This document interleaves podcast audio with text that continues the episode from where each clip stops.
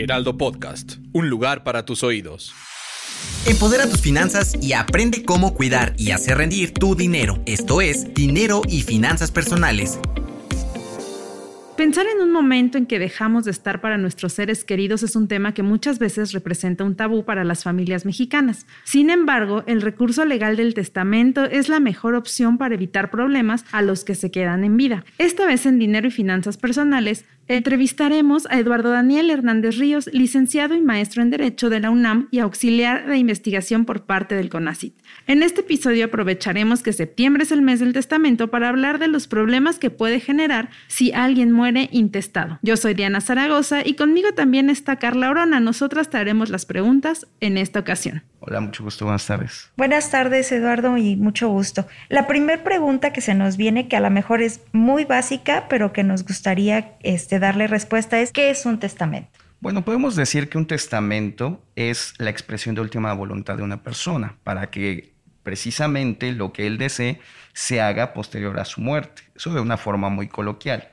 Pero un testamento también es un documento notariado que se expresa precisamente ahí la voluntad de una persona en la que no solamente se va a señalar qué es lo que se desea que se haga después de su muerte, sino que se van a colocar diversos actos jurídicos. Yo sé que a lo mejor ahí ya se va a escuchar un poquito más complicado, pero sí se debe de quedar claro que un testamento no solamente es, bueno, voy a expresar mi voluntad y a ver qué le dejo a mis hijos. Obviamente no solamente se recitrinque a eso, sino también, pues obviamente hay situaciones en las cuales una persona puede precisamente disponer de ciertas eh, patrimonio, de colocar un tutor, de pagar deudas después de su muerte. Es algo global y eso es muy importante que lo entendamos. Ok, pues es muy bueno tener esta precisión clara porque nosotros nos vamos con la idea de que solo es como para decir, ay, le voy a dejar esto a mis seres queridos y hasta ahí. Pero cuéntanos, ¿qué pasa cuando mueres sin tener un testamento? O sea, es intestado. Yo estaba leyendo algunas cifras que dicen que en México solamente una de cada 500 personas tiene testamento. Sí, precisamente una de las problemáticas y uno de los temas que he investigado respecto a esto, que los números nos los dan el Colegio de Notarios, en los cuales pues en la Ciudad de México solamente un 20% de la población apta para testar cuenta con uno. Entonces es un enorme problema porque viene a suplir el testamento la ley, mientras que el testamento, pues como mencionamos, es la expresión de la voluntad de una persona. Cuando no se hace esta, este testamento, no se utiliza esta herramienta jurídica, pues entonces la ley viene a suplir esta situación. Pero pues vamos, ahí al fallecer una persona, viene esta problemática precisamente, ¿no? De que quizá los familiares pues no estén muy de acuerdo con la posible disposición que hace la ley de decir, bueno, pues los herederos van a hacer esto, les toca de la siguiente manera, las deudas se pagan de esta forma y nada más. Y el proceso intestamentario forzosamente se tiene que realizar ante un juez de lo familiar. También se puede hacer ante notario público, pero ahí vienen situaciones de elevar costos, y que aparte no debe de haber controversia entre los herederos y que aparte no debe de haber inmiscuidos intereses de menores. Entonces, si ustedes se dan cuenta, pues así inmediatamente vemos que es una dificultad y no dejar testamento. Claro, y aquí me llamó la atención algo que decías, que son las personas aptas para testar. O sea, ¿quiénes son estas personas? Bueno, la ley nos menciona que los mayores de 18 años ya son capaces. Entonces, todos los que somos mayores de 18 años ya podemos hacer testamento, ¿no? A lo mejor, bueno, cuando tenemos esa edad o, en nuestra juventud o adultez, dices, bueno, todavía no está cerca la muerte, no voy a hacer un testamento. Sí. Pero de manera previsiva estaría bien, ¿no? Entonces, ahí pasamos en primer término a decir, bueno, ¿quiénes pueden testar? Los capaces. La ley dice que pues, a partir de los 18 años y que tengas uso de razón. Es muy importante ese uso de razón porque pues es algo que ve con sus sentidos el notario. Únicamente en la Ciudad de México, y eso sí que quede muy claro, se pueden hacer testamentos mediante notario público.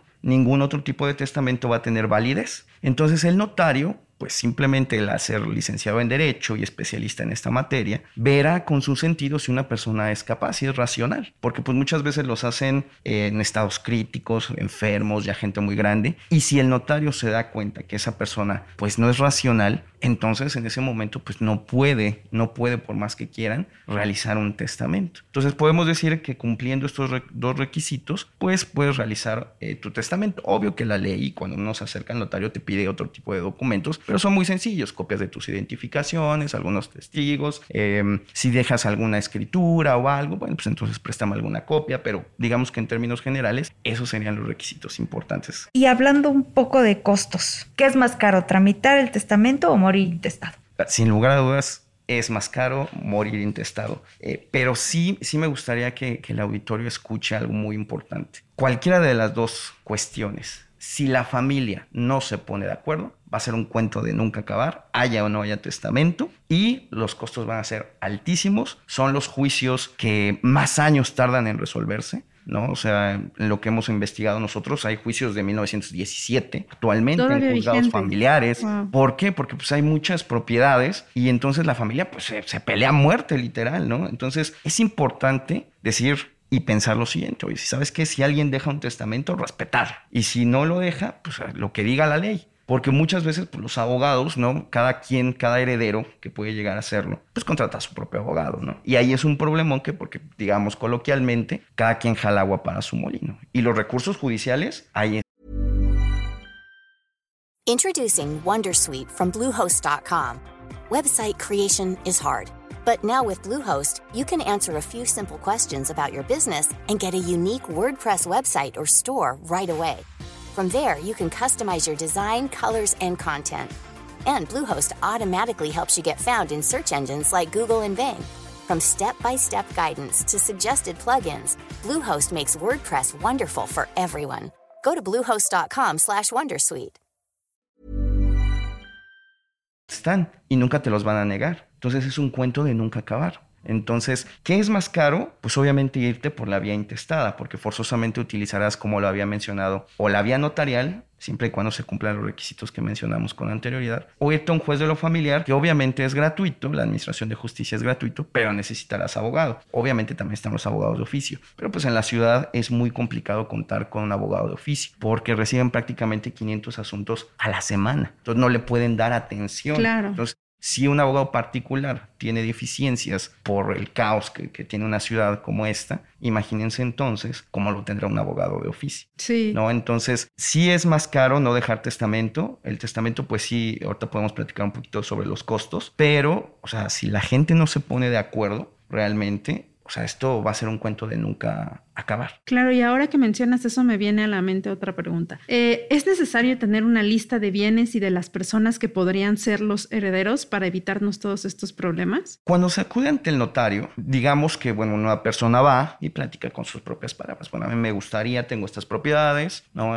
Estas situaciones que son de valor, eh, lo que se le llama en seres domésticos o el ajuar, lo que es una palabra ya un poquito este, sí, un poco más elaborada. Ya pasada, un poco anacrónica, pero digamos que todo lo que sea de valor de la casa, ¿no? Entonces el notario dice, bueno, ¿a quién se lo quería dejar, no? ¿Cómo estaría la situación? Bueno, que sea, no sé, mi hijo y mi hija, ¿no? Los demás pues quedan excluidos, a lo mejor ya tienen sus propios bienes. X, los casos pueden ser este, múltiples, ¿no? Sí. Pero Aquí la situación es hablar con el notario, qué es lo que se desea, acercarse con un notario que tenga la confianza de, platicar, que se les dé el tiempo, porque también la actividad notarial pues está también rebasada. Y entonces ahora sí decirle al notario, pues, sabes que yo quiero que sea esta mi voluntad. Y él, digamos que va a ser el que la adecua. Primer, así de primer eh, paso, por así decirlo, no es necesario contar con unas escrituras si yo deseo, por ejemplo, realizar un testamento. ¿Por qué? Porque se va ante el notario y entonces él simplemente nombra herederos. Y la idea que tenemos falsa es como de, ¿qué me dejaron, no? Cuando se deja un testamento. Sí. Pero no es así, porque la ley dice que los herederos son a carácter universal. Es decir, supongamos que mi hermana y yo somos herederos, no es que a mí me toca la casa y a ti el coche o viceversa, simplemente somos herederos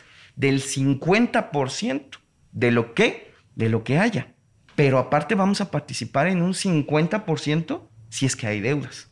Ah, claro. Y las pagaremos. Obviamente que las pagaremos con la masa hereditaria, con los bienes que conforman esa situación. Pero es muy importante ver esta situación. Oye, si adquieres, pero eso en universal, ¿eh? No solamente adquieres bienes, sino obligaciones. También las obligaciones y las deudas. Y hay un detallito importante en lo que comentabas de las escrituras. Hay una figura, no se utiliza mucho en México, que se llaman los legados. Es cuando a una persona le quieres dejar un bien en particular mediante un testamento. Pero esta, la ventaja que tiene un legado es que no va a participar en las deudas. Ah. Por ejemplo, que mis hijos sean herederos y que mi esposa pues, tenga el usufructo vitalicio de una casa. O sea, los dueños van a ser los hijos, pero la esposa va a poder vivir y obtener los frutos de un inmueble. Y va a ser vitalicio y ella no va a participar en las deudas. Los legados pueden ser múltiples situaciones, ¿no? Puede ser, por ejemplo, que le paguen 5 mil pesos a una persona determinada. Oye, sabes que en vida eras mi mejor amigo, ahí te va esta cantidad, ¿no? Entonces, eso por eso les comento, es muy importante ver cuál es la situación de cada persona y asistirse de la asesoría de un notario a efecto de que pues esto pueda tener los resultados que uno desee.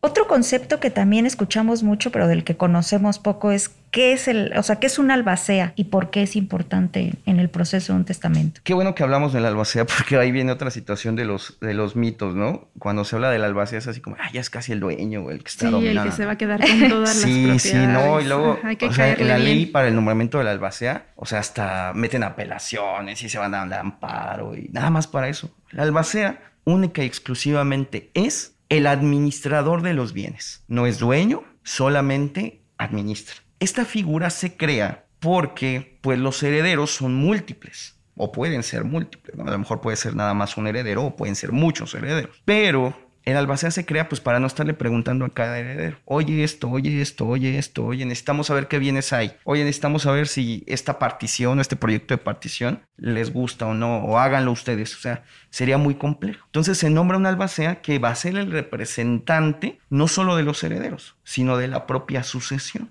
Porque, por ejemplo, pensemos lo siguiente, ¿no? Una persona deja unos bienes y estos bienes están en litigio. ¿No? ante un juzgado. No, pues no, no porque esta persona fallezca, pues ese litigio se pierde. Ahí entra el albacea. Va a decir, bueno, yo sigo el litigio, porque es como si yo fuera también el Como representante, representante. Ajá. del decuyus. Para si ustedes lo escuchan, el decuyus es la persona que ya falleció, es el término técnico, porque lo utilizan mucho en juzgados y no le dicen el, el muerto o el- Claro, o el que sí, falleció. le- abuelito, ajá, ¿no? Exacto, sí, porque luego la gente dice, oye, pues, parece que están hablando en chino en un expediente, Sí. ¿no? el decuyus. Entonces el albacea únicamente lo que hace es administrar los bienes. Administra los bienes y dependiendo de las etapas del juicio sucesorio, tiene, pues obviamente, eh, diferentes responsabilidades, ¿no? Por ejemplo, puedes decir qué bienes hay, él le dirá al juez, oye, pues la persona que falleció, existen estos bienes, este es su patrimonio. Obvio que también ahí va a decir, y también estas deudas, ¿eh? Que las vamos a tener que cumplir. Después va a decir, ¿saben qué? Vamos a decir cómo va a ser el proyecto de partición, ¿no? que a fulano le toque este, que a esta persona esto, etc. Entonces, si ustedes se dan cuenta, el albacea únicamente administra y le da cierto cauce a un proceso sucesorio. Esta figura se da tanto en el proceso testamentario como intestamentario. Y además puede ser un heredero, al mismo tiempo también albacea, o cualquier persona, ¿eh? Ahí no hay ningún problema. Perfecto. Ahora tengo entendido que si estás intestado, necesitas hacer una sucesión legítima. ¿Esto qué es? O sea, explícanos qué pasaría, quiénes tienen derecho a este tipo de, de sucesión legítima. Sí, cuando, como les comentaba, el testamento es la expresión de la voluntad. Ajá. que era lo más importante desde que se crea esta institución jurídica, desde el derecho romano, hace más de dos mil años. Cuando una persona fallece se denomina legítima porque la voluntad ahora no es de la persona que falleció, del de cuyos que mencionábamos, sino lo impone la ley. Y es cuando una persona pues no deja un testamento. Y entonces la ley va a encauzar y va a decir, bueno, pues entonces tendremos que disponer quién van a ser los herederos legítimos. ¿no? Cuando hablamos como de legítimos es como, ¿cómo podemos decir? Una palabra que se puede entender como decir, ah, yo tengo prioridad o algo así, ¿no? Simplemente es legítimo porque viene de la ley. Ok.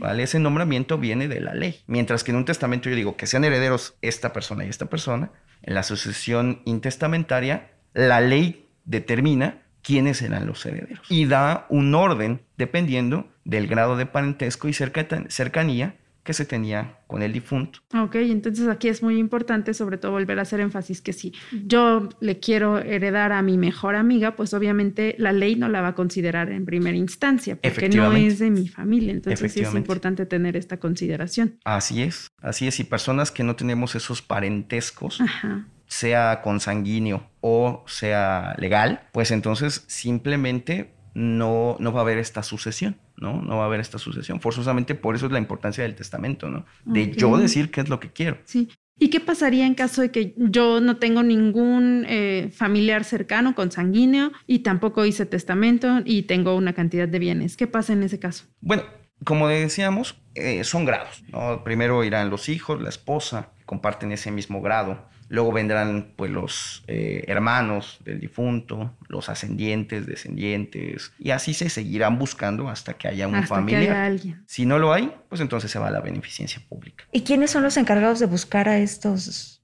¿Quién? Lo que pasa es que para iniciar un proceso sucesorio se realiza algo que se denomina denuncia, no demanda, sino simplemente se le denomina denuncia porque se le avisa al juez, se le anuncia que una persona falleció. Entonces, si una persona pues no realiza este trámite, pues entonces digamos que para el mundo jurídico no va a pasar nada. Pero si alguien tiene un interés en decir, bueno, a lo mejor creo que puedo tener un derecho hereditario, pues yo hago mi denuncia. ¿No? Entonces no es como que alguien fallece y esto es inmediato, no, o sea, forzosamente debe haber el impulso de una persona que dé inicio a esta situación. Volviendo un poco a lo de las deudas, ¿qué pasa con las deudas? O sea, ya, nos comentaste que, se pagan, pero estamos hablando de qué tipo, o sea, de deudas hasta de, no sé, el centro comercial, o bueno, me refiero a tarjetas departamentales, o que, ¿cuáles son los tipos de deudas que se queda el, el heredero? Todas las, o sea, nosotros como personas vivas tenemos deudas, las tenemos que cumplir. Solamente hay algunas que se Introducing Wondersuite from Bluehost.com. Website creation is hard, but now with Bluehost, you can answer a few simple questions about your business and get a unique WordPress website or store right away. From there, you can customize your design, colors, and content. And Bluehost automatically helps you get found in search engines like Google and Bing. From step-by-step guidance to suggested plugins, Bluehost makes WordPress wonderful for everyone. Go to bluehost.com/wondersuite. Hey, Dave. Yeah, Randy. Since we founded Bombus, we've always said our socks, underwear, and T-shirts are super soft. Any new ideas? Maybe sublimely soft. Or disgustingly cozy. Wait, what? I got it. Bombus. Absurdly comfortable essentials for yourself and for those facing homelessness. Because one purchased equals one donated. Wow, did we just write an ad? Yes. Bombas. Big comfort for everyone. Go to bombas.com slash ACAST and use code ACAST for 20% off your first purchase. Extinguen con la muerte, ¿no? Ahí todavía los que somos estudiosos de la materia no nos ponemos de acuerdo cuáles son las que se extinguen por la muerte. Casi todas las que versan en dinero, sea de lo que sea, se mantienen. Se mantienen. Así sea de palabra, ¿eh? Oye, es que me debe 20 mil pesos ahí hay un contrato, ¿eh? Aunque sea verbal, hay un contrato. Ya después tú tendrás la obligación de demostrar, ¿no? Con pruebas si es verdad que, que, tú prestaste esa cantidad, ¿no? Pero, o sea, todas las deudas, todas las deudas, todo lo que nos podamos imaginar queda dentro de la sucesión. Pero, obviamente que ahí es facultad de los deudores, es decir, a ver, esta persona ya falleció, me voy a ir a meter en esa sucesión. Le voy a decir al juez, juez, me adeudan. E inclusive iniciar un proceso. Y a quien vas a demandar, pues no va a ser al de Cuyos, porque él ya falleció. Vas a demandar a la sucesión. Obviamente que esto es muy tardado, por eso es importante eh, contemplar estas situaciones, porque demandar a la sucesión implica forzosamente abrir una sucesión y que haya albacea. Y fíjate, esto que nos explicas, Eduardo, es muy bueno, porque yo creo que todos tenemos la idea falsa de que ya tengo deudas, me muero y hasta ahí quedó, ¿no? Ya no le tengo que pagar al banco ni a nadie a quien le haya hecho una promesa o que, a quien le tenga deuda. Y es muy bueno que aclaremos este punto. Otra cosa que me gustaría que nos aclararas es cuántos tipos de, testamento existen. Eh, aquí es muy importante y qué bueno que lo mencionan. Hubo una reforma relativamente reciente antes habían múltiples formas de realizar un testamento. Estas venían desde los usos y costumbres del derecho romano, pasaron por el derecho español, llegaron aquí, los adaptamos y habían múltiples. Y se tiene la falsa idea de que, bueno, si yo pongo mi voluntad en un sobrecito, lo guardo y se lo doy a alguien de confianza, pues es mi testamento. En México no es así, cuando menos en la ciudad, porque cada estado, y eso es importante mencionarlo, tiene su propia legislación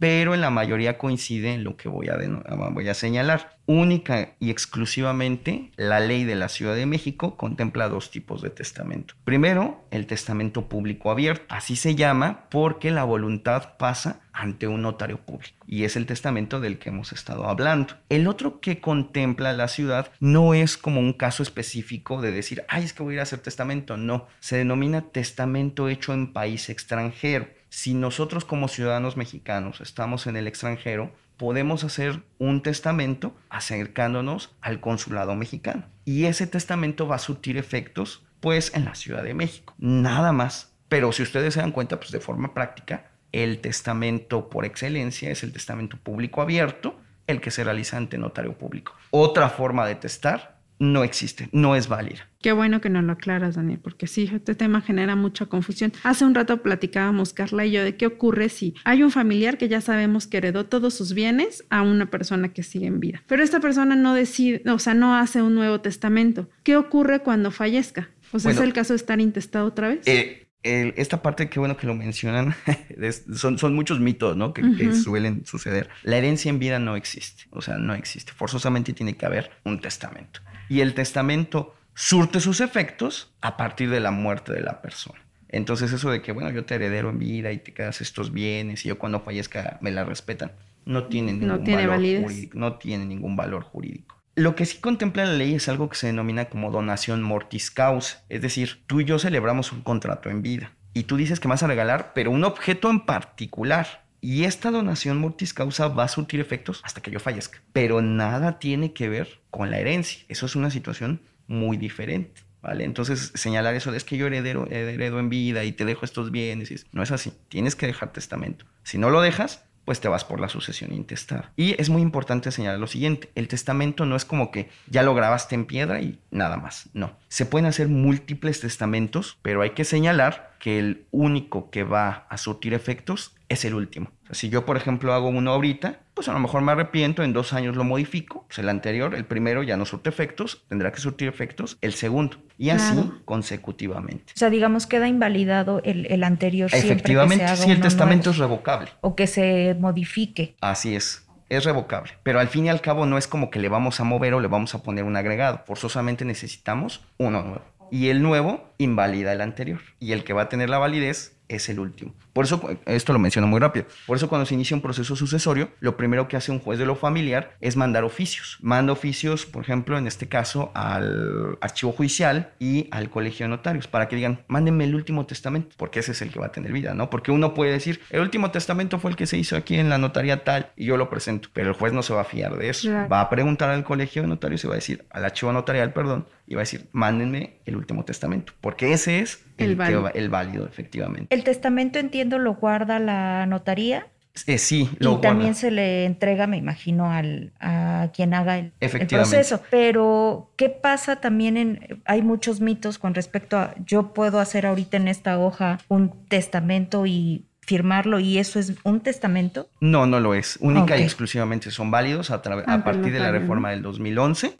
El testamento público abierto, que se realiza ante notario público. Aquí nos vamos a meter en una situación un poquito complicada, porque si tú hiciste un testamento antes de la reforma, es válido. Si tú lo hiciste, que no sea testamento público abierto. Se contemplaban múltiples testamentos, ¿no? El hológrafo. Yo lo hago de mi propia mano, Sí. lo guardo, se le ponen sus sellos, vas ante el notario y los guarda en el archivo judicial. Pero si lo hiciste antes del 2011, sí va a tener validez, si es que lo encuentran y si, Claro. lo, lo exhiben, ¿no? Pero ahí sí es muy importante decir que la reforma que se hizo de 2011 es dar certidumbre jurídica. Es decir, si ustedes se dan cuenta, pues es muy informal uno con sus propias palabras redactar un testamento. Entonces lo que sucedía muchas veces es que ese testamento, pues a pesar de que estaba hecho porque así lo permitía la ley, pues no podía surtir plenos efectos, porque ¿qué quiso decir?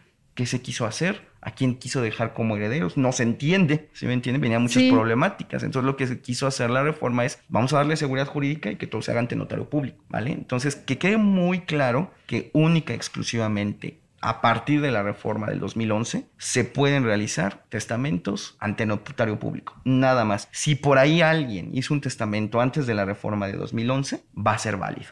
Pero va a venir una complicación, porque pues, lo más seguro es que no se hizo ante notario y a ver dónde anda ese testamento y a ver si se puede ejecutar, porque si no, a ver si también lo, lo pueden impugnar. Una persona puede impugnar un testamento. Claro, pues Eduardo, nos has dado puntos muy buenos y muy efectivos para tener en claro todo lo que es el testamento. Para cerrar, me gustaría que nos dieras brevemente tres puntos clave de por qué sí hay que hacer un testamento para que quede súper entendido a todos los que nos escuchan. Y es muy importante hacer un testamento precisamente para no solamente pensar en bienes, sino pensar nosotros como una persona que tenemos múltiples derechos y que algunos van a continuar y que se los vamos a dejar a nuestros sucesores, a nuestros herederos. Es importante importante tener esa responsabilidad después de la muerte. Y aparte también prevenir. Sin lugar a dudas, eh, lo mejor que puede existir es prevenir. Y entonces un testamento prevé esta situación. Y del otro lado, a los sucesores, yo que les comento esto es invitarlos a respetar al máximo un testamento o una sucesión legítima. No buscar algo que a nosotros nos interesa, en este caso como investigadores, es decir, bueno, pues nosotros podemos decir que hayan modificaciones a la ley, mejorarla, que el testamento pues no solamente pues, pues pueda ser más barato o lo que sea necesario, pero si la gente no lo respeta e inician procesos y los hacen larguísimos, pues es una situación que incluso a nosotros nos preocupa porque dices, bueno, se rompen estructuras familiares. Entonces la gente tiene que tener también esa responsabilidad de decir, la ley impone esto, pero ustedes también tienen la obligación de No imaginemos, y eso es muy importante, nos vamos a hacer ricos con una sucesión. No es así. Claro, pues te agradecemos mucho tu tiempo y haber estado aquí con nosotros. Todo esto que nos acabas de decir nos da una, pues nos quita todos los mitos y las mentiras con las que hemos crecido todo este tiempo y nos previene para hacer un testamento o recomendarle también a nuestros familiares esto. Muchísimas gracias, Daniel. No, al contrario, muchas gracias. Gracias, Carla. Pues nos despedimos. Esto ha sido otro episodio de Dinero y Finanzas Personales. Recuerden escucharnos a través de su plataforma favorita y consultar los temas y más información en la plataforma digital del Heraldo de México. Hasta la próxima. No te quedes con la duda. Compártenos tus preguntas en las redes sociales del Heraldo de México. Esto fue Finanzas Personales.